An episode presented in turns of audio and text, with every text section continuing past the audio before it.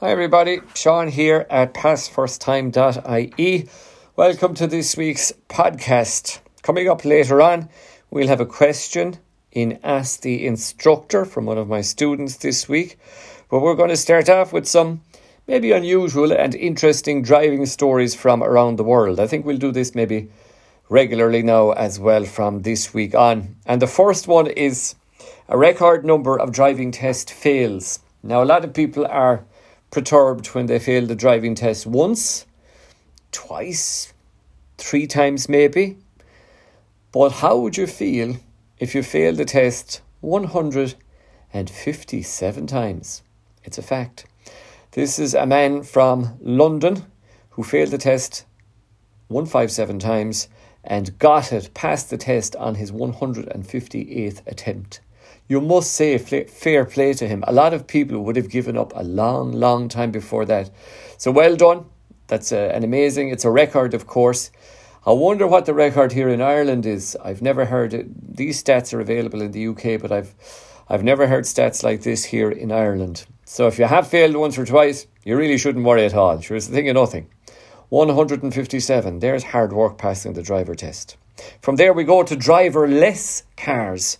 And here in Ireland, I suppose the talk really at the moment is about electric cars, hybrid cars, in other words, automatic cars, and the demise of the manual gear shift.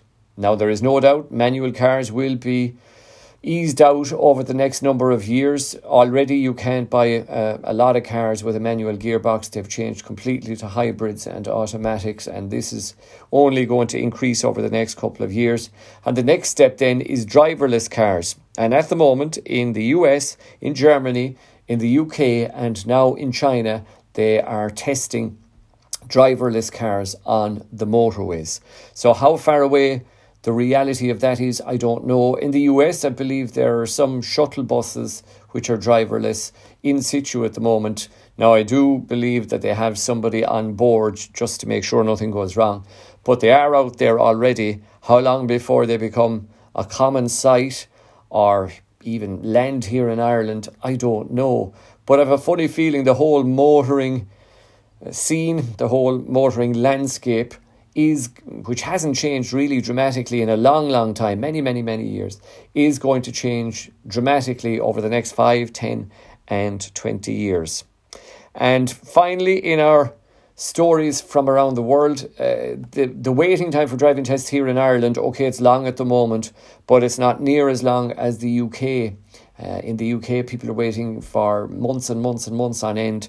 And there's a petition there at the moment signed by over 33,000 people saying, and this was mooted here in Ireland as well, uh, that driving instructors should be allowed to judge whether their pupils are at driving test standard or not, and actually give them, uh, pass them themselves, give them a driving license. Now, I don't think this will happen. I don't think it's going to happen in the UK. I don't think it's going to happen here. There are many reasons why. And you could argue both sides, there's no doubt about it. But the waiting lists are causing consternation absolutely everywhere. It doesn't seem too bad. We, we talked about this on the pod, podcast last week about Ireland. It doesn't seem too bad in certain test centres here at the moment. And under level five, of course, essential workers are being tested reasonably quickly. So we'll just have to see how it goes when level five is lifted and everybody's available to take their driving tests again.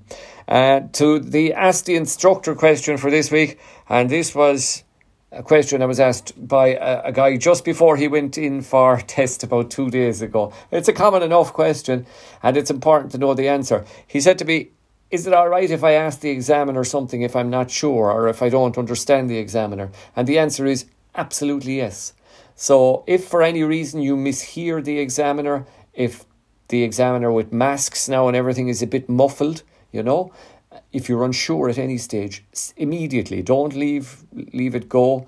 The, the examiner would prefer that you ask them a question and figured out what was happening as opposed to not asking and maybe going the wrong way or taking the wrong exit off a roundabout or something like that. So if you're unsure about anything, you can always ask. And another little tip on top of that, um, some people with the right and the left turns, it can be, I find it confusing myself. You can ask the examiner to point in the direction that they want you to, to travel as well. So if you want to uh, him to point when he's take a left turn to point to the left um, or the right turn point to the right. You can do that as well, and examiners are quite uh, willing to do that without any difficulty. So that's another little tip for you there. So hopefully you found that all very interesting and helpful. If you want more tips, go to our website passfirsttime.ie or our YouTube channel. Just type Pass First Time into YouTube as well. And we'd love if you'd subscribe to the YouTube channel. It's only in its infancy. It's only very small at the moment, but we're putting regular videos up there as well. So if you could, it would be great if you could subscribe to that as well as the podcast. That's it for this week. I'll talk to you on another Ask the Instructor and stories from around the world on Pass First Time, same time next week.